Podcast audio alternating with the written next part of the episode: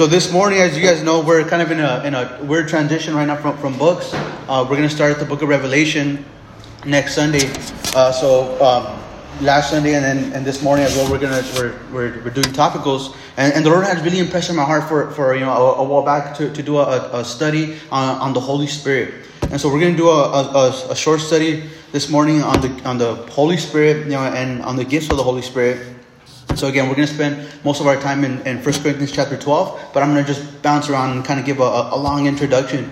And so uh, we're going to be studying uh, pneumatology, you know, and, and, as well as the gifts of the Holy Spirit in the life of the believer. And so pneumatology, in, in, in short words, uh, pneumatology refers to the study of God the Holy Spirit, the third person of the Trinity, and, and it comes from, from two Greek words, which mean uh, wind, air, or spirit, which is the pneuma, you know, and, and, and uh, teologia, which is the study of. And so pneumatology, the, the study of the, of the third person of the Trinity, the Holy Spirit. And so with that, you know, the question comes up, who is the Holy Spirit? You know, what does the Bible teach about the Holy Spirit? How can a person receive the Holy Spirit? And then what about the gifts of the Holy Spirit in the life of the believer? And so who is the Holy Spirit? Um, some teach that, that he's just an impersonal, mystical force or, or, or energy that guides us in our Christian walk. Uh, to the Jehovah's Witness, if you ask the Jehovah's Witness on a Saturday morning when they knock on your door, uh, you ask them who's the, who's the Holy Spirit, they're going to tell you that he's the active force of God, not a, not a person, not, not God, not the third person of the, of the Trinity. Um, to the Mormon, to the Mormon, he is a comforting companion that is given to a person after they are baptized into the Church of Jesus Christ of Latter day Saints by an official LDS Melchizedek priesthood member. Right, it's a long the long description. After the priesthood has laid their hands on the person and confirms their membership of the church, the individual receives the gift of the Holy Spirit as long as he or she uh, keeps the LDS commandments and ordinances. I'm not making this up. This is taken directly from the from LDS.org. So to the to the Latter Day Saint, to the Mormon, that's who the Holy Spirit is. But for us, you know, as Calvary Chapel, as Bible believing Christians, uh, um, who do we believe that the Holy Spirit is, that the Holy Spirit is, and what does the Bible teach about the Holy Spirit? Most importantly, because I could believe whatever crazy thing I want to believe about the Holy Spirit, but that doesn't matter. What matters is what does what does the Bible say about who the Holy Spirit is, and because the Bible is God's word, and so God has, has revealed to us, you know, through His word. And so, what does the Bible say about the Holy Spirit, concerning the Holy Spirit, concerning who the Holy Spirit is? Well, the Bible teaches that the Holy Spirit is God.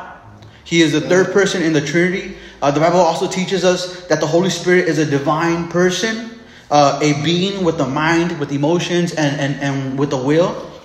He is called God there in Acts 5 3 through 4, as, as, as Peter is uh, addressing uh, Ananias and Sapphira. If you guys remember the story, it goes like this uh, Acts 5 3 through 4. Says, But Peter said, Ananias, why has Satan filled your heart to lie to the Holy Spirit and keep back part of the price of the land for yourself? While it remained, was it not your own? And after it was sold, was it not in your own control? Why have you conceived this thing in your heart? You have not lied to men, but to God. And so we see that, that in, in the book of Acts, chapter 5, Peter himself is referring to, to the Holy Spirit as God.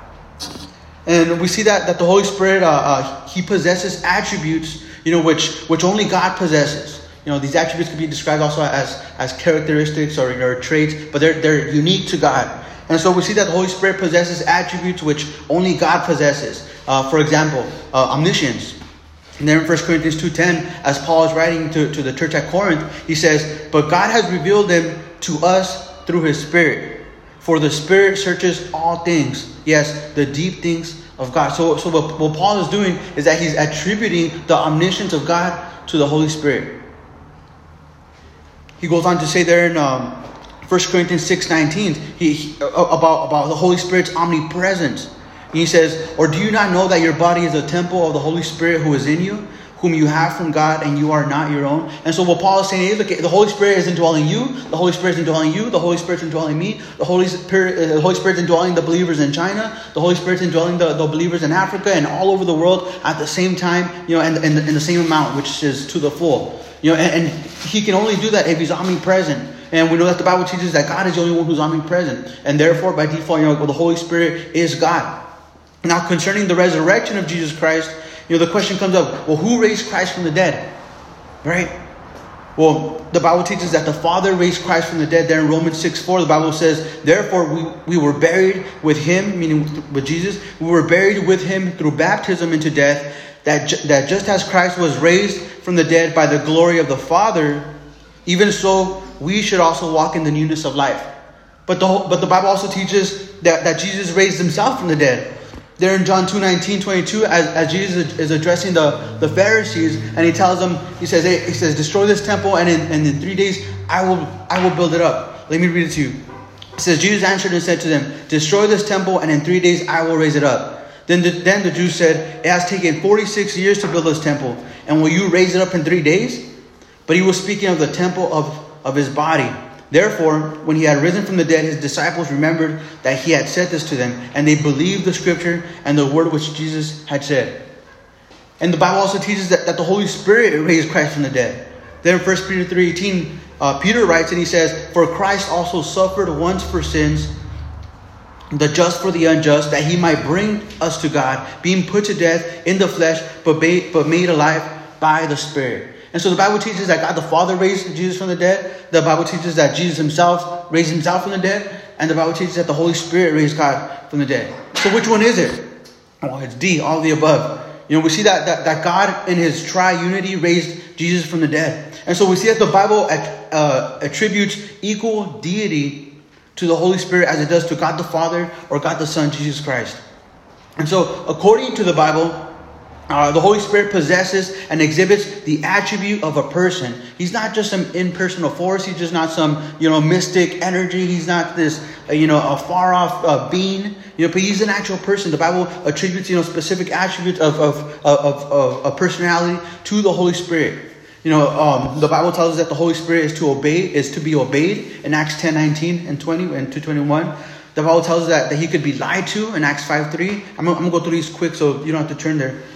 Uh, the Bible tells us that he can be resisted in Acts 7.51, that he can be grieved in Ephesians 4.30, that he can be blasphemed in Matthew 12.31, that he can be insulted in Hebrews 10, 29. And so we see again that, that, that the Bible attributes these, these, these, personal attributes to the Holy Spirit. You know, and uh, we see that Jesus actually claims equal deity with the Holy Spirit. Yeah, and this is important. You might think, oh man, well, I've heard this a lot. You know, I've been I've been in the, in the Lord for a long time. You know, I've heard numerous Bible studies on the Holy Spirit. You know, but but it's important to, to, to our walks as Christians, you know, because of any area of, of your theology, of, of any area of, of your Christian doctrine is skewed, it's going to skew your whole walk.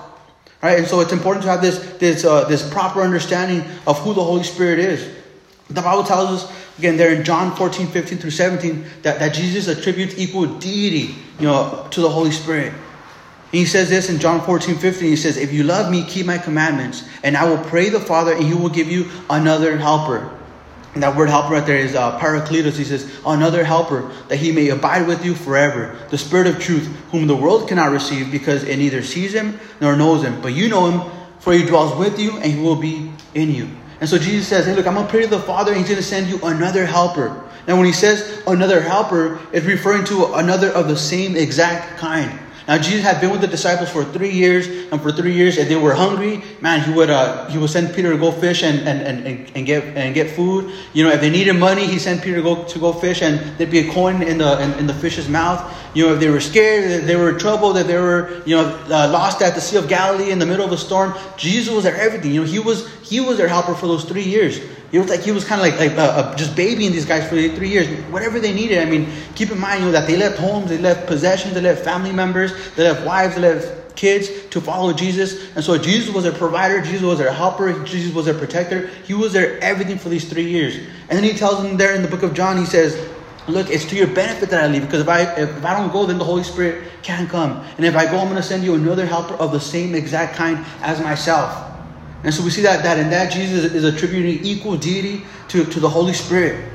And we see that the Holy Spirit, um, because the Holy Spirit is God, then He's also eternal. You know, and He always existed. He didn't have a beginning, He didn't have an end. He just always existed, as, as well as God the Father, God the Son. He always existed. In the Old Testament, before Jesus was crucified and had ascended to the Father, the Holy Spirit operated in the lives of believers in a different way. You know, some people might ask, well, was, is, was the Holy Spirit in the Old Testament? Did he come until just after uh, uh, um, um, after the, the, the, resurrection there at Pentecost, Acts 1 8? No, we see that throughout the whole Bible. We see that, that the Holy Spirit was active in the lives of believers, even in the Old Testament. I mean, we see the Holy Spirit in the very first chapter of the Bible, Genesis 1 1 through 2. It says, In the beginning, uh, God created the heavens and the earth, and the earth was without form and void, and darkness was on the face of the deep, and the Spirit of God was hovering over the face of the waters. We see that the Holy Spirit played an active role in the, in the creation of the earth, the universe, and everything in it. We see that he also played an active role in the lives of, of individuals of the Old Testament, you know, as he would empower them for a time. The Bible tells us that, that he was in certain individuals there in the Old Testament. And we see that he would use some individuals in a way that, that, that was more evident to see. You know, for example, uh, Pharaoh there in the book of Genesis, Pharaoh recognized that, that the Spirit was in Joseph there in Genesis 41 38. In Numbers 27 18, we see that the Spirit was in Joshua. He uses that word in Joshua, which is why God chose him. we see in Daniel 4 8, as we're studying Wednesday nights, that the, that the Holy Spirit was, was in Daniel and then we see the Holy Spirit come upon certain individuals in the Old Testament for moments at a time, you know, or to fulfill a certain task that was at hand. We see there in Judges 13 25 that Samson, you know, that the Holy Spirit came upon Samson, Samson and then later left him. We see that the Holy Spirit there in 1 Samuel 10 10 came upon Saul. If you guys remember when, when Saul was anointed king and he was kind of timid, he began, he had these humble beginnings you know, he was timid. He was kind of fearful. He didn't feel worthy of being king. He didn't feel like he was the right guy for the job. You know, and, but but nonetheless, you know, they, they, they, they, they nominated him as king, and we see that the Holy Spirit came upon him, and that and that Saul, the king, started prophesying. And, and then there was a saying all in Israel, they would say, "Hey, is Saul among the prophets? Was Saul a prophet now or what?" Because all of a sudden he began to, to prophesy along with the prophets. And so the Holy Spirit came upon Saul for a moment as he prophesied.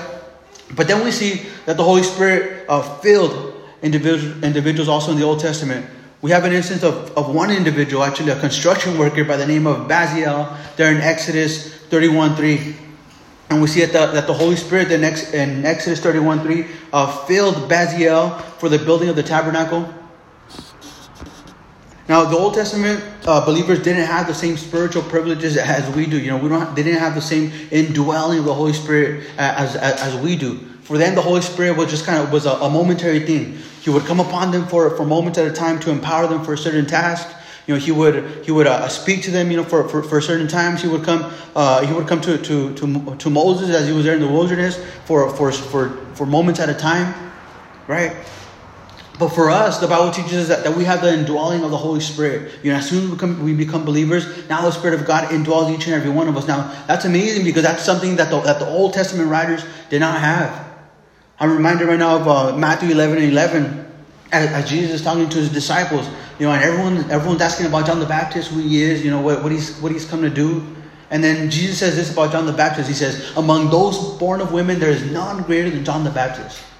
You know, we, know that, that John the Baptist is, is the last prophet of the Old Testament. And, and he, he lived in, a, in this kind of weird time because he lived in the, in the time, you know, of, of him whom he, whom he prophesied about. You know, all the Old Testament writers, they look forward to the promise. They look forward to the coming of the Messiah. But John the Baptist, you know, he was the Old Testament, Old Testament prophet who lived kind of, you know, in, in a merge of time, you know, with the New Testament. You know, because he got to see his prophecies fulfilled right? His, his whole his whole uh, mission on earth was to was to foretell the coming Messiah, the, com- the coming one, and then he was living at the same time as him. And so Jesus says this about John the Baptist in Matthew 11 11. Among those born of women, none is greater than John the Baptist. Meaning, man, he's greater than Moses, he's greater than Elijah, he's greater than Abraham, he's greater than, than, than Hosea, he's greater than, than, than Joshua, he's greater than Daniel, he's greater than, than, than anybody ever born before, before his time. He's the greatest man who ever lived. Why? Because he had that, that privilege of, of, of, of uh, a, a, a foretelling of the, of the Messiah, right? He was a forerunner, he was a herald of heralding the, the, Messiah's, the, the Messiah's coming. And then he says this. He says, But I tell you this, that the least in the kingdom of, he- of heaven is greater than John the Baptist. That's amazing because that's all of us. That's any one of us. You know, to think that, that we're greater than the greatest prophet who ever lived. Why? Because we have the Holy Spirit indwelling us. Man, that brings me comfort. That brings me comfort because I think, man, who am I? You know, I'm just, you know, this believer here, you know, haven't really done anything significant. You know, my name isn't up there in lights or magazines or, you know, uh, up, up with, the, with the other guys, right? I mean, nobody, know, nobody knows who, who I am, this, that, the other. But yet, Jesus said, hey, man, you're greater than the greatest prophet who ever lived. And when I think about that, I'm like, man, that's enough. Who cares if I never have my name in lights or, or never become known or whatever, right? Jesus himself said, you know, you're greater than the greatest prophet who ever lived. And you guys should take comfort in that as well. We see that, that um, again, that the Holy Spirit, you know, that the Old Testament believers didn't have this, this same privilege. Uh, John and John 7:37, Jesus, as he's there at the, at, the, at the last day of the great feast, the Feast of Tabernacle, he says this. This is what that says. It says, On the last day, the great day of the feast, Jesus stood and cried out, saying, If anyone thirsts, let him come to me and drink. And then he says, He who believes in me, as the scripture has said, out of his heart will flow rivers of living water.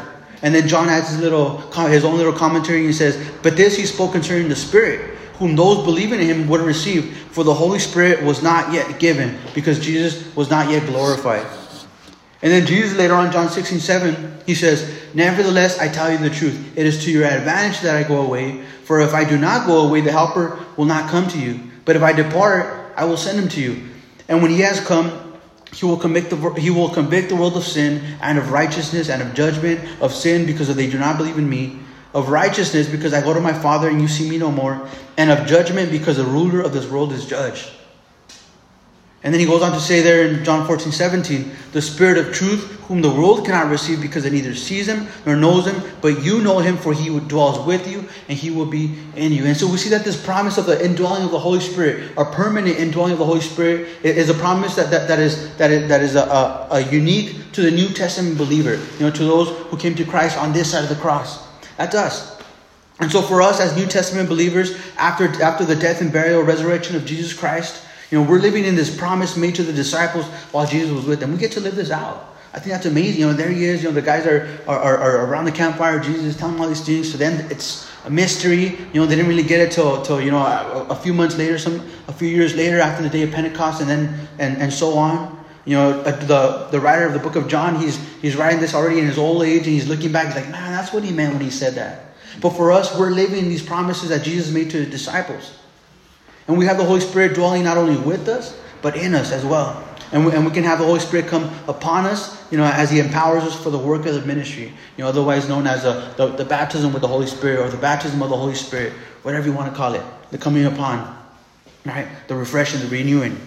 And so, along with this permanent indwelling, the Holy Spirit has given us spiritual gifts, which is what I want to focus on uh, the, the, the rest of our time along with this indwelling, along with this empowering, along with this with this coming upon, along with with this comfort, along with this with with with, with uh, his companionship to us, along with this with all these things, you know, he has given us gifts for the for the New Testament believer, for the believer in Jesus Christ.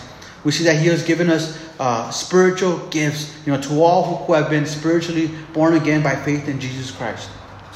And so, with that, you can turn to 1 Corinthians chapter 12 as we as we go through through, through this chapter, uh, most of this chapter. You know, and, and, it's and it's Paul writing to, to the church at Corinth, who was uh man super carnal, super worldly, but yeah, it was the it was the church that had the most gifts. It was the, the church that operated in, in, in, in, most of its gifting. I mean, most of the gifts and, and most of the, uh, the explanations of the of the gifts of the Holy Spirit came from the church of Corinth. I think, man, that's crazy, you know, because God can use anybody here's these guys that they're, you know, there's instances of, of a stepson, you know, uh, sleeping with a stepmom, all, all, kinds of crazy stuff going on in the church.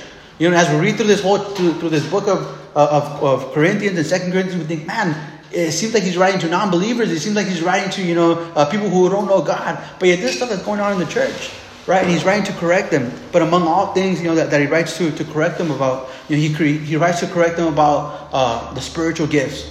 And so it says this in verse 1. It says, Now concerning spiritual gifts, brethren, I do not want you to be ignorant. You know that you were Gentiles carried away to these dumb idols, however you were led. Therefore, I made known to you that no one speaking by the Spirit of God calls Jesus accursed. And no one can say that Jesus is Lord except by the Holy Spirit. And verse 4 says, There are diversities of gifts, but the same Spirit. There are differences of ministries, but the same Lord. And there are di- diversities of, of activities, but it is the same God who works in all. And we'll stop right there. And so he says, concerning spiritual gifts. So he starts, he starts off the chapter by, by, by, by introducing the spiritual gifts. He's all right, I want to talk to you now about the spiritual gifts, right? Because the spiritual gifts were, were flourishing there at Corinth. Even though they were using them improperly, even though they were using them you know, in, in, a, in a messed up way, the gifts were, were flourishing. And so he says, concerning spiritual gifts. Now, uh, when you get there to, to, to that first verse, you know, he says concerning spiritual gifts, that, that word gifts, if it's uh, uh, italicized in your Bible, it's because it was added later on by the, by, by the translators. Um, it, it, was a word that, that was added on later by the translators to kind of help you get the, a better understanding of the passage. But, but it's justified, you know, giving the, the context of the whole chapter. So it, it's, it fits well. But just know that that word gifts is not inspired by the Holy Spirit. And so he says, I do not want you to be ignorant. He says, concerning spiritual gifts, concerning the gifts of the Holy Spirit, I don't want you to be ignorant. I don't want you to be uninformed. I don't want you to be unaware. I don't want you to not know about, about this, about the gifts of the Holy Spirit. Now, interesting that, that, that Paul and his writings, three times in his writings, Paul says, I don't want I don't want you to be ignorant about this specific thing. One, uh, he says it there in Romans 11 25, you know, concerning God's plan uh, for the nation of Israel. He says, I don't want you to be ignorant concerning God's plan concerning the nation of Israel. And he says it again there in 1 Thessalonians chapter 4. He says, uh, I want you to be ignorant concerning you know, those who have slept in Christ, those who have passed away. And then he goes on to talk about the rapture of the church, you know, and the coming, the coming again of, of Christ. And then he says it for a third time here in 1 Corinthians chapter 12 concerning the spiritual gifts, this passage. Now, interesting that, that these are some of the areas in which the church as a whole, you know, not just, you know, church, but the church as a whole is, is mainly ignorant or mainly uninformed or mainly confused about, right? I mean, we live in a time where, where, uh, where, where just this postmodernism is running rampant through the church. Uh, and along with it, you know, there's this, there's this popular move uh, there's this popular theology called replacement theology, where, where people are teaching that the church has replaced uh, the, the, has now taken the position of Israel in the Bible, you know, and, and, that the church as a whole has now, you know, now all, all the promises that belong to Israel as a nation now belong to the church and, all, and so on and so forth. That's a heresy, it's a lie. You actually there in Romans 11, I think that first verse he says, he says, hey, uh, uh, do you think God is done with Israel? He says, certainly not. He says, for me, myself, am, am, am, am a Jew, uh, you know, from the tribe of Benjamin. He goes on to state his case.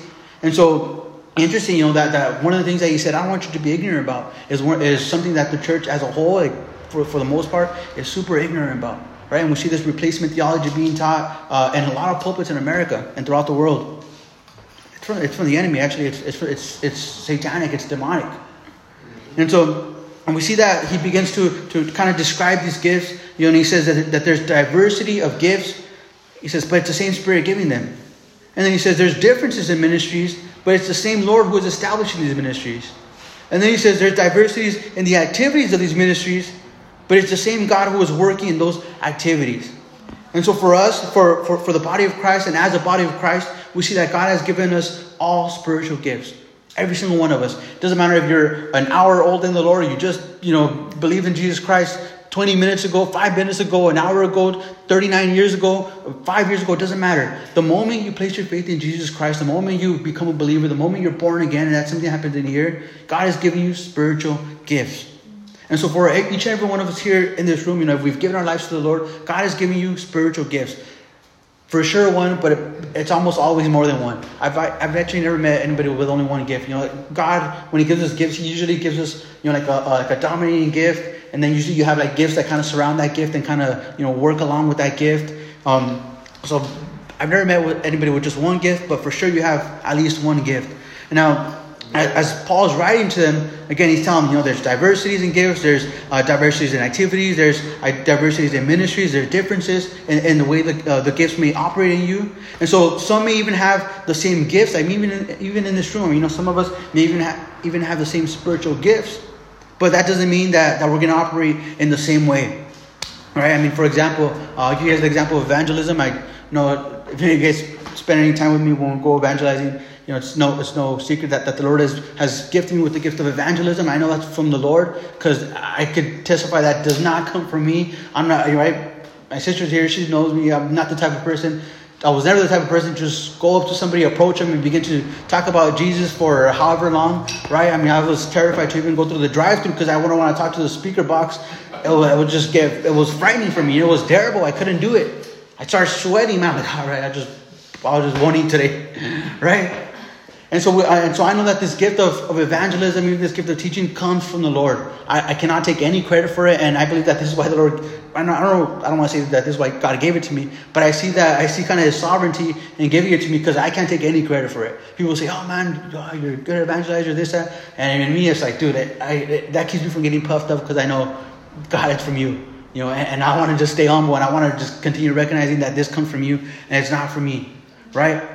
And so I recognize that God has given me the gift of evangelism. Uh, there's one sister that I know, you know, that, that, that has a, a, for sure the gift of evangelism as well. But as I as I see her operating in it, you know, she operates in it uh, very differently. You know, um, I'll mention her name because you guys know her. Her name is Hilda. You know, so we've been to different mission trips together. You know, been in Mexico, been you know even just a, lot of evangelism, a lot of events, and, and, I see that the Lord has gifted her with the gift of evangelism, but it operates differently in her life than it does in my life right? For me, uh, I could just kind of go up to somebody, just begin speaking to them, you know, as, as, a, as a Lord leads, sometimes even to, to crowds of people at a time. And well, when I see when I see Hilda operating this gift, you know, for her it's more of a one-on-one type of just kind of casual. It just it just happens. Right? I mean, I remember we're on our we're on our way to Central Mexico to, to Guadalajara, and we're on the plane, and, and, and she's you know I'm sitting over here. There a couple rows ahead, and she's sitting next to some lady, you know, and uh, I hear him just talk about, you know, I don't know, just things that ladies talk about. So we're, we're getting off the plane. As we're getting off the plane, you know, Hilda's walking, and she's like, she's like, hey, this lady sitting next to me. She just give her life to the Lord. We're talking this whole way, uh, the whole way over here about, about Jesus, and she gave her life to the Lord. And I'm thinking, uh, oh man, okay, you know, and just things like that. You know, we're just so subtle. Whereas to me, I, I'm more of all right, the approach, boom, boom, boom, right? And so we see that even though it's the same gift, it's a different operation. You know, it's a diversity in operations, right? So again, even though so if you have the same gift as someone else and, and, you see them you see the lord using them in a certain way don't get discouraged if god isn't using you in the same way right? Because we see that, that god uses us in our differences right? He, he uses our differences. He uses our, our unique personalities our unique abilities our, our unique uh, uh, backgrounds. He uses all that you know and, and, and allows you to operate in your gift with all that in mind right? So just because someone else has the same gift as you again don't think that they're going to be used the same way as them you know, so don't use that as a, as a, as a way of comparison. And I, I, love that about the Lord because He's not a cookie cutter God, right? He's not gonna, all right, boom, boom, boom, there go a couple of evangelism over here, a couple of teachers over here, a couple uh, um, helps over here. Let me throw some, you know, uh, prophets over here, some word of exhortations over here. No, God is not a, a cookie God, a cookie cutter God. You know, but He's gonna use all your experiences, all your past, you know, your own personality, uh, your own thoughts, your own heart, your own burdens. He's, he's gonna use that alongside with your gifts that He's gifted you with. And so it goes on to say in verse 7, it says, and do not become idolaters, idolaters, oh, sorry, wrong chapter.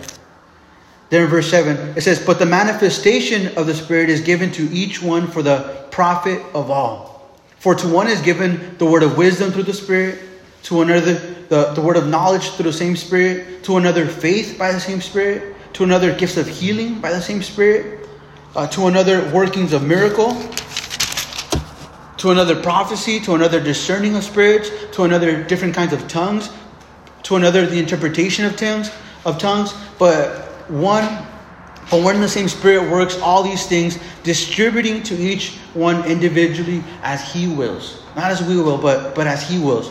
And so we see that there's different kinds of gifts, you know, uh, but in this chapter, but not all are listed. There's still more gifts here that, that are not listed. Uh, there's a total of 21 gifts of the Holy Spirit, or 22 if, if you count love. Um, so 21 or 22 gifts of the Holy Spirit, not just tongues, not just you know prophecy, not just you know the ones, the main ones that you hear about. You know, so we, we see that the that the that the that, that there's a, a diversity in these gifts, and we see that the Holy Spirit distributes them to us freely as He wills not as we will. I mean, I remember for a long time I would pray, Lord, I wanted the gift of tongues. It sounds so cool. You know, when I would hear people speak in tongues, I'm like, man, I want to be able to do that. You know, and, I wonder, I want to understand what they're saying. You know, I hear someone speaking tongues, and man, what are they saying? You know, I thought it was just like gibberish or whatever. I'm like, man, and I would pray for that for that gift, and I would want that gift so bad, and the Lord never, never gave it to me. Now I don't. Now it doesn't really matter to me anymore. You know, it's not a thing that, that, I, that I think about. You know, but I remember for, for, for a while, you know, I, I would want this gift kind of just for myself, you know, because I thought it was really cool. So, but we see that, that, that, tongues is not the only gift, right? These gifts that, that, that we see almost always displayed on a platform are, are not the only gifts. And but we see that the Holy Spirit distributes these gifts to us freely as He wills, right? And so we see that God gives these gifts to us as He sees fit in His eternal sovereignty. Now it's wrong to think that, that you can teach someone how to exercise a specific gift. You know, we're not we're not the givers. God is the giver. Right? And I say this because I was in a ministry when I first came to the Lord, you know, where you know I have these people come out, you know, and, and do like a school of tongues type of thing, and they would teach you how to how to speak in tongues. I remember one lady, little feisty old lady who would come out and you know, she just I just started yelling, just started yelling, and then she even came in. She's like, she's like, oh, do it louder. I'm like, oh man, lady, it hurts. You know, and she would just kind of beat you on the on the on the, on the chest and, and say, no, it's almost there, it's almost there, right? And we see that's wrong. I mean, unfortunately, again, Paul says, I don't want you to be ignorant, uninformed about these things. And, and, and the church today, for, for, for the most part, is uninformed about, about spiritual gifts. And so we see that again, that a spiritual gift is not something that, that, that I can impart to you, it's not something, you know, that, that a leader can impart to you, it's not something that, you know, somebody in, in a position of religious authority can impart to you. But we see that the Holy Spirit departs, uh, imparts these gifts to you as He wills. As He wills. And so, what is a spiritual gift? You know, well, we have a whole list of them. You know, so before we get into what a spiritual gift is, I wanna I wanna cover what a spiritual gift is not. And so a spiritual gift is not a place of service, a physical place of service. You know, the gift is the ability, not where the ability is used. You know, so for example, this setting, you know, this isn't a spiritual gift, me being up here. You know, I mean, the, the teaching is, is a spiritual gift, but the location, the place, the physical place is not the spiritual gift, right? We see that, that God has gifted me as a pastor, but it's not because we have this building or because I'm up here, you know, that, that this is my spiritual gift. No, I was at a men's conference yesterday. You know, I had the privilege to, to share to, to a bunch of men uh, from a different ministry. It wasn't even a Calvary Chapel ministry, you know, and the Lord opened the door over there. And as we're talking about just the different gifts and just different ministries, different callings, uh, just uh, being inspired to, to serve in the, in the ministry. You know, one thing one thing that the Lord uh, really impressed in my heart to just uh, to pour into these guys and to mention is that the man makes a title. The title doesn't make the man. Right? Not because I'm a pastor, all of a sudden, you know, I have the gifts of a pastor, I have this, that. No, no, no. You know, but it's, it's, it's, it's the gifts that make, that make the person. The person doesn't make the gifts. Right? And, and same with the position. It's, it's the man that makes the title, not the title that makes the man. I was talking to them about um, King Saul and, and, and his son, King Jonathan, you know, and how one was in the position of leadership, but was not a leader at all, Saul. And yet the other one was a natural born leader, Jonathan right? He led the charge time and time again against the Philistines. And though he was, you know, second in command, though he was never really mentioned, you know, though he wasn't getting any of the glory, though, you know, he would go out in battle and then uh, his father Saul would blow the trumpet in, in, Israel and say, oh, hey, everybody, I, I just, I just, I just initiated an attack. Even though it was, son, it was his son Jonathan. You know, we see that one was in a position of leadership, but the other one uh, was an actual leader. The one that was in a position of leadership was not a leader. And so it, it's the, the, the man the man makes the title. But the title does not make the man. I, and I love that. I love that, right? Because we get discouraged and say, well, I'm, I'm not up there teaching. Oh, well, I have a ministry. Oh, I'm not called to serve on Wednesdays. You know, they never, they never text me, you know, when, they, when they're shorthanded. They never, whatever, right? It's not the man that makes the ministry, you know. It's not the ministry that makes the man, sorry. It's the man that makes the ministry. Women, of course, also. And so we see that a spiritual gift is not a physical place of service. And we see that the uh, spiritual gift is not an office either. And by that I mean like a, position, like a you know like a the office of a prophet or the, or the office of you know of a deacon or something like that. We see that that a spiritual gift is not is not is not an office. You know the gift is the ability and it can be exercised whether one holds an official you know religious title in a local church or not. You know God could give you the gift of a pastor of a shepherd's heart. It's one of the it's one of the twenty one gifts. God could give you a shepherd's heart you know, and you not necessarily ever be a pastor, ordained, you know, ordained uh, religious, you know, pastor, 501c pastor. You know, he give you, he could give you that religious, that, that I mean, that shepherd's heart. I remember a couple years ago, I, I used to do ministry at the here at the wash, you know, and I would just you know drive over there, and I would take a skateboard or my bike or something, you know, and, and I would just go down the wash and just you know sometimes I take a little packs of snacks and stuff and just give them out and just evangelize. And I, and, and down down here actually in in, in, in LA, Sometimes, sometimes I'll go to the one right there for the 605 in Firestone as well, in Norwalk, and I just hit the wash and I just go evangelize, give out stuff, whatever I had. And I remember I would always run into this this one man. I can't remember his name, but he was a big old tall white dude. Just came out of prison, all tatted up, you know. And uh, he was always down there too, just ministering to the people there. I would see him everywhere, man. I come over here, LA, he'd be there. I go to, to, to Norwalk, he'd be there. And, and, and every time I would talk to him, he'd be like, "Hey man, this is my church, man." He says, "He says I'm, I'm, I'm a street pastor. You know, this is this is my flock right here, man." He says, he says I'm, I'm a pastor of the of, of the riverbed. I thought, hey, that's cool, man. That's cool because God had given him that shepherd's heart, and, and sheep were out there, man. They were all lost. They were all strung out, you know, under the bridges. And I thought, man, that's amazing. You know, he'll probably never get, you know, an official, you know, little certificate that he can hang on the wall or on his fridge, you know. But but the Lord had given him the call of a pastor, and he was he was exercising exercising that gift, you know, with the in, in the sphere of influence that God had given him. You know, and I love that. I love that because again, a spiritual gift is not, you know, a, an official office. A spiritual gift is not a particular people group or, or age group either. Meaning, you know, I, I hear sometimes we we say I've said I've said it before. You know, we say things like, or we hear things like, God has gifted me to minister to the youth. You know, God has gifted me to minister to the youth, and and and that's. Uh, and actually, no. You know, we see that, that all age groups need to be served by, by the pastors, by the teachers, by, by the believers. Now, to say that, that, that God has given you a heart to minister to the youth, or God, God has given me a heart to minister to the homeless, or God has given me a heart to go to minister to the, to the convalescent homes. You know, that's different. You know, but, but, but God doesn't give you a gift for a specific age group, right? God gives you a gift for a whole people group. You know, now the heart is different, right? I mean, we see guys like Ryan, who the Lord has obviously given him a heart, you know, to minister to the youth and uses him mightily in that area. But I mean, we could listen to him, you know, in our age, and I know, you know, back in the day when they used to have the the the um, the whosoever's on, on Sunday night, we go there. You see people all, of all age of all ages, you know, listening to Ryan. I remember that there's, there's one old lady, Linda, Linda, and uh, the one that and the one that just got married. Another another Asian lady. They were they were already older, and they would love listening to Ryan. They would get so fed listening to Ryan. Right, so here he is. You know, his heart is for the youth, but yet everyone everyone could, could receive from him.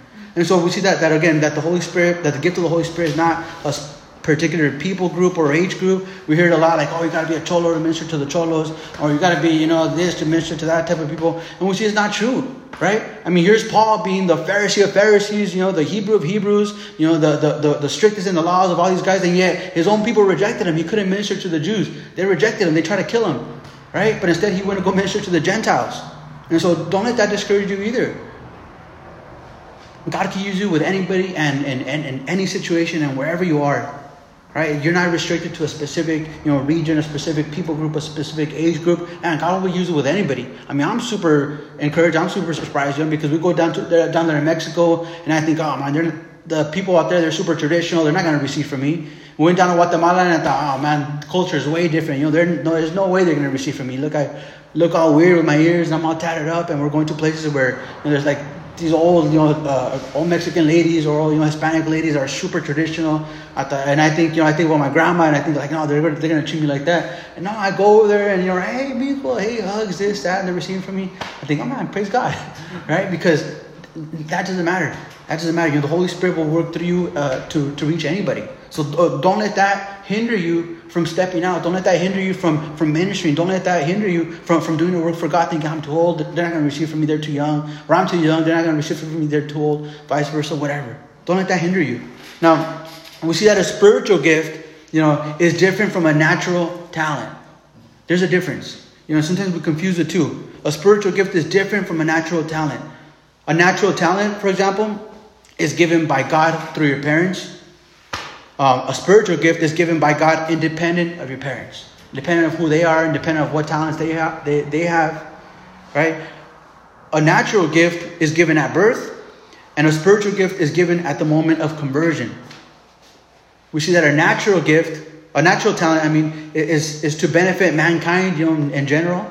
But a spiritual gift is given at the uh, is is to benefit the body or the, the church primarily, and in particular. And so there's a difference. You know, so again, sometimes, we mix them up we may think, oh, well, you know, uh, for example, Liz, yeah, she has a gift of, you know, tech and all that. Well, it's a God given uh, ability, it's a God given uh, uh, a talent, you know, something that she could cultivate as, as, as, uh, as well as worship. You know, worship is not a gift, but it's a God given talent that somebody could, could cultivate, you know, and, and, and continue to grow in. Now, it goes on to say there in verse 12, it says, For as the body is one and has many members, but all the members of that one body, being many, are, are one body. So also is Christ. He says, For by one Spirit we were all baptized into one body, whether Jews or Greeks, whether slaves or free, and have all been made to drink into one spirit. For in fact, the body is not one member, but many. Need some water. I'm just going to read through the, through the rest of the chapter. And it says, If the foot should say, Because I'm not a hand, I'm not, I'm not of the body, is it therefore not of the body? And if the ear should say, Because I'm not an eye, am I not, uh, am I not of the body? Is it therefore not of the body? If the whole body were an eye, it says, then where would, where would be the hearing? If the whole body were hearing, where would be the smelling? But now God has set the members, each one of them, in the body just as He pleased.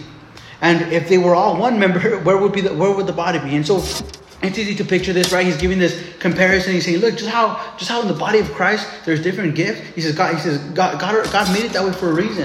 And so and he compares the body of Christ and all these gifts to a, an actual physical body. Right, he, and he's saying, hey, "Look, man, you might see somebody with a, with, you know, who's operating as a ear and think, oh man, I wish I was an ear, but yet you're, you know, the the the, the thumb, the, the right thumb. You think, oh man, I wish I was a ear, you know, and, and but yet if this thumb wanted to be the ear, then I'm say I wouldn't have a thumb. I wouldn't even be able to, you know, punch or grab or grip or grip or, or all that. And, and, and, what he's saying is the point he's trying to get across is, hey, sometimes in the body of Christ, we tend to envy or we tend to covet, you know, the way God is using a certain individual because of the, of the gifts that he's given them. But yet we don't realize that God is giving you a specific gift with a specific purpose because only you, only you can operate in that gift and only you can operate in that purpose. Right? God doesn't need any more of these guys, he's already got one. He doesn't need any more of me, he's already got me. You know, he needs you to be who you are and operate in the gift that he's giving you and at, at your capacity. Or else who's gonna do it? Right? And so he says, hey, don't, don't being a hand, don't covet the foot. Being a foot, don't covet the head. Being a head, don't covet the eye. Being, you know, he says, man, if, if, if the whole body was, was just that one gift, man, imagine if the whole body of Christ, if the only gift that we ever had was just, you know, speaking of tongues. Or if the whole gift, we, if the only gift we, we all ever had was just teaching. Man, dude, I'd be so tired of hearing everybody, everyone wants to give a sermon, right? Or imagine if the whole body of Christ, if the only gift we ever had was, uh, was, I don't know, helps or something right? And so, so God in His sovereignty, He He distributed the gifts, you know, as as He pleased, as He willed. And so, my encouragement is is to is to uh, find your gift, right? Find your gift and find what, God has gifted you with, spiritually gifted with you, and and, and walk with that. Walk with that. So he continues to say, there in verse twenty, says, "But now indeed there are many members, yet one body, and the eye cannot say to the hand, I have no need for you." Nor again the, the head to the feet, I have no need for you. Um, Verse 22 No, much rather, those members of the body which seem to be weaker are necessary. Right? And those members of the body which, which we think to be less honorable, on these we, we bestow greater honor. And our unpresentable parts have greater modesty, but our presentable parts have no need. But God composed the body, having given greater honor to that part which lacks it, that there should be no schisms in the body but that the members should have the same care for one another. And if one member suffers, we all suffer with it. Right? Or if one member is honored, all the members rejoice with it. And, uh, and how true is that? I mean, he's given each and every one of us a specific gift, of a specific calling, and we need each other in the body of Christ. I'll be honest, man. You know, like when, when, when Mark and Angela were sick and they were like, dude, we were, we're hurting, right? God doesn't need them, but we needed them, right? Because it's the body of Christ, it's the church right? And, and and I can't do what he does. He can't do you know what what what Liz does. It's like we need each other, right? And and and and, and in the body of Christ, in the church, we need each other, right? The guy with the gift of helps needs the guy who, who has a gift of teaching. The guy who has a gift of teaching needs the guy who has a gift of exhortation. You know, vice versa. All these gifts, we all operate around around each other as one body. We need each other, right? Just because that guy has a gift that you know no one ever sees doesn't mean that he's insignificant. We need that guy too, right? Remember when I was at West Covina, and uh, back in, back then, even when we were in that point, there was a guy who would come uh, early, like even earlier before me, right? And I was I, was the other I'm the guy who was just cleaning the restrooms, does the mopping, you know, just cleaning before everybody got there, you know, before worship was there, before anybody was there. But there was a guy who was there even before me who would just show up and just start cleaning, man. And uh, he would and he would leave, go home, and then come back uh, for for worship. You know, once the service started, so no, no one ever knew that he was ever there, right? Well, I knew I would see him, right? But no, but no one else ever knew that he was ever there. You know, and, and to the naked eye, if you're just looking at his life, you know, uh, based on just church service, you think, oh, this guy just comes to church and he just sits and listens and he goes home, he doesn't do anything. But little does do, do, do, you know, do we know that? Hey, he'd be there before anybody, man, just just plowing away, Go, goes home, you know, not trying to get any credit, just does what he needs to do. You know, not concerned about who's seeing him, who's not seeing him, who's recognizing, who's not recognizing him, who's not making. He wasn't trying to be, you know, servant of the month. You know, he just went and just operated in the gift that God had given him. And so, don't think that that because you know you, you may seem insignificant in the body of Christ, you know that you are, you're not. You know, but we need each other. And God, is, God even says right here in this chapter, you know, that, that, that He bestows greater honor to those to those hidden parts of the body, right? And so it goes on to say, then verse 27, now you are the body of Christ, talking to the church, and members individually. And God has appointed these in the church first apostles, second prophets, third teachers. After that, miracles and gifts of healings, helps, administrations, varieties of tongues. Are all apostles? He's asking, he's asking this, you know, it's a, a, a rhetorical question. He says, Hey, are, are all apostles? Are all prophets? Are all teachers? Are all workers of miracles? Do all have the, the gifts of healings? Do all speak with tongues? Do all interpret? But earnestly desire the best gifts. And yet I will show you a more excellent way. And he continues with this amazing chapter, chapter 13, the chapter of love. Right? He goes on to, to, talk, to talk about the gift of love. You know, sometimes we read through this chapter and we think, oh, just, you know, the love chapter. It's Valentine's coming up. You hear a lot of sermons on, on, on 1 Corinthians chapter 13 about love, love, love. And really in the context, what, what Paul is doing is that he's is he writes this chapter, chapter 13, you know, the chapter of love, you know, to to to, to express and to and to define and to and, and to and to uh, again express the gift of love. He says, look, we have all these gifts, but yeah, I'm gonna show you a more excellent way. And then he goes on to talk about love. You know, the love behind the gifts, the, the love behind the operation of gifts, you know, love itself, you know, the, the gift of love. And so, again, a spiritual gift is, is a God given ability to serve the body of Christ wherever and however you know, He may direct. And no, no believer is without at least one spiritual gift. You know, and no believer has all the gifts either. That'd be awesome. I wish I had all the gifts. Right? But, but no believer has all the gifts, and no believer, you know, eh, doesn't have any gifts. Each believer has at least one gift, and no believer has all the gifts. Right? And so the Bible encourages us to use our gifts you know, and so the question comes up. I mean, all right, man, you're telling me use my gifts. You just went through the whole chapter. I get that, but I don't even know my gifts, right? So I can't encourage you to use your gifts if you don't even know what your gifts are, right? And so my encouragement to, to all of us, you know, because I want to just continue to grow. I, and, and, and I know that the, the, the, gifts that God has gifted me with, but there may be gifts that I don't know. So, so I want to cultivate those as well. And so my encouragement to all of us, you know, this morning is sharpen your natural God-given abilities like worship or tech or you know whatever that God-given ability, natural talent is. Sharpen that, sharpen that, but also cultivate and discover God-given spiritual gifts because both are important. You know, and, and both you know work work side by side.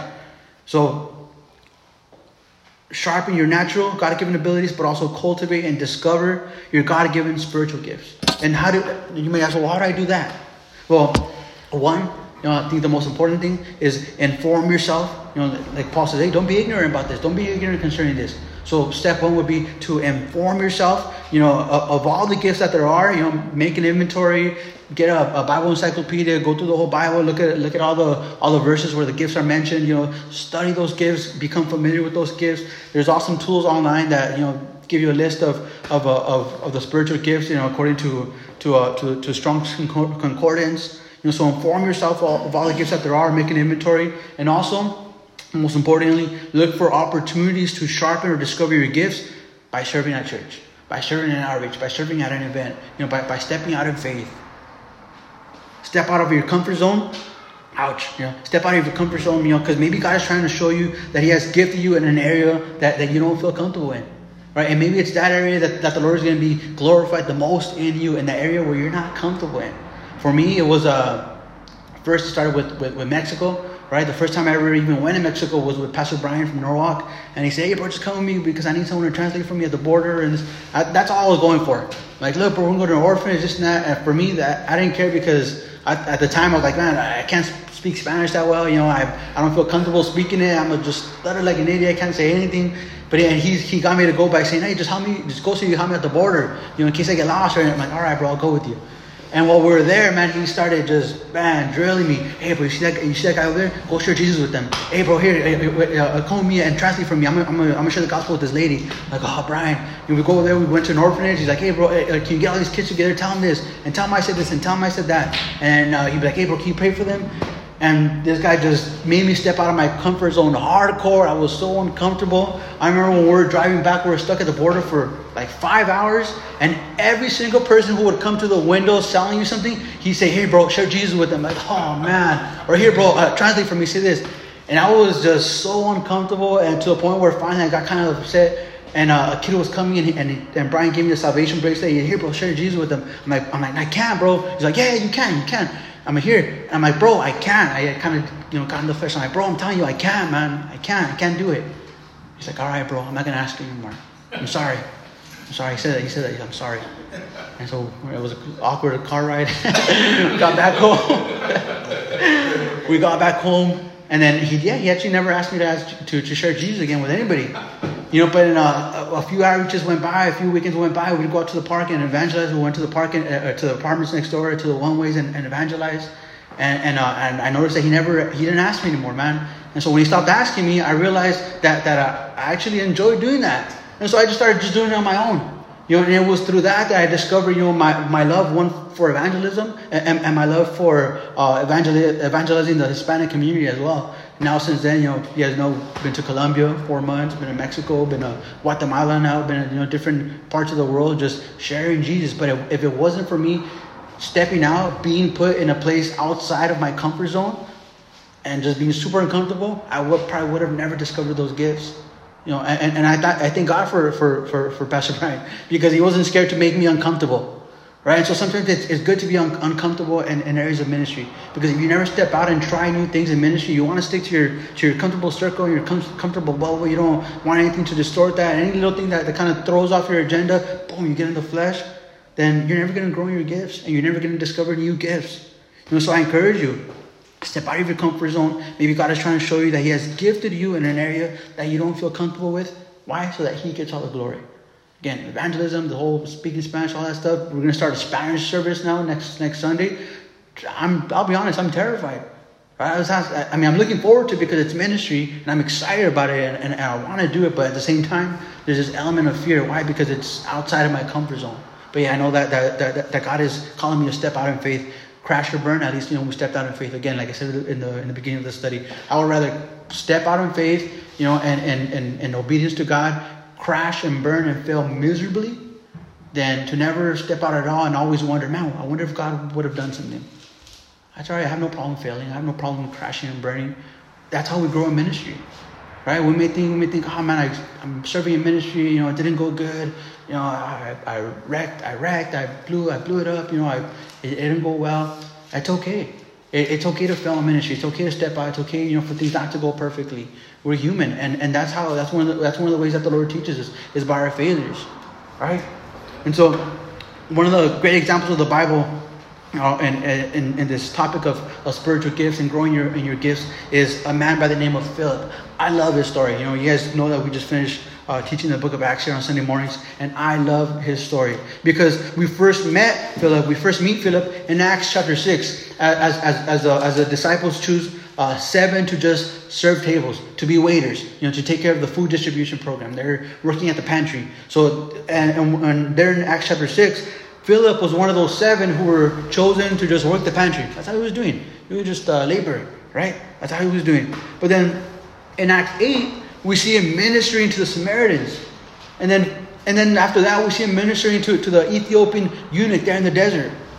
And then finally in acts chapter 1 acts chapter 21 as paul's kind of just you know doing his little uh, rendezvous he's going through through all these different cities and all these different regions. We're told there in acts chapter 21 that paul stays at, at the house of philip the evangelist and so some years later, now Philip is known as Philip the Evangelist. He started off as just, hey man, working the pantry, stepped out in faith, you know, began to minister to Samaritan. Then God used him with the Ethiopian eunuch chapter 21, here's Paul, you know, the guy who, who persecuted the church in the first place. Now he's staying at Philip's house, and, and now he has the title of Philip the Evangelist, right? That's awesome. You know, I mean, man, that's awesome that the Lord would give us, you know, the personal growth of, of, of one of the believers, you know, that, so that we could look at his life and see, you know, hey, man, look, this guy is just is growing in his gifts, growing in his ability, growing in, in his capacities.